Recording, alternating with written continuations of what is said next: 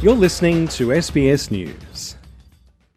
In downtown Lismore, businesses big and small still lay dormant after last year's devastating flooding. The acting Prime Minister Jim Chalmers visited the town on Friday to inspect the rebuild, saying the events of last year are still very much impacting Australia's future.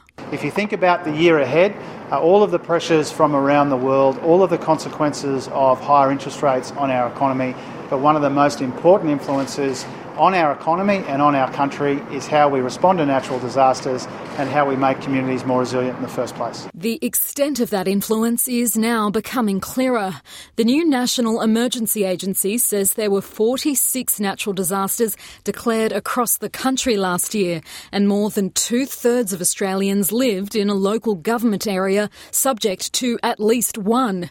Then there was the financial impact. The federal government spent $3.5 billion on relief payments, and Mr. Chalmers says Treasury now estimates the loss of economic activity caused by floods alone topped $5 billion. And that doesn't even include uh, damage to assets and some of the other costs that we see around the country. But what it shows is uh, natural disasters are a big risk to our economy.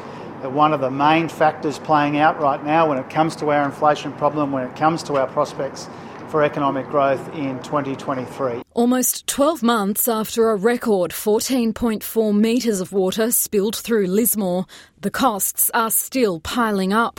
They aren't all financial. North Lismore resident Vicky Findlay had to be rescued from her roof via boat. She says her home was inundated and uninsured.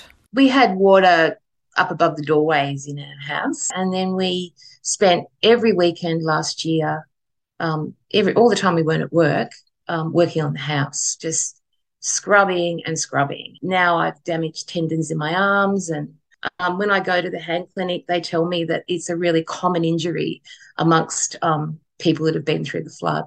Now, a community on the other side of the country is facing the same task. On Friday, Emergency Management Minister Murray Watt activated more disaster recovery payments for Western Australia's Derby West Kimberley Council area and that takes in the town of Fitzroy Crossing, which has pretty much been the epicentre of those floods in the Kimberley. And those payments provide uh, $1,000 for every eligible adult and $400 for every eligible child. Uh, and as I say, that's in addition to the funding that has already been announced across a number of different council areas uh, in the Kimberley. There are already signs last year's blows to the economy could be repeated. Tens of thousands of WA livestock are feared to have died in the flooding of the past week.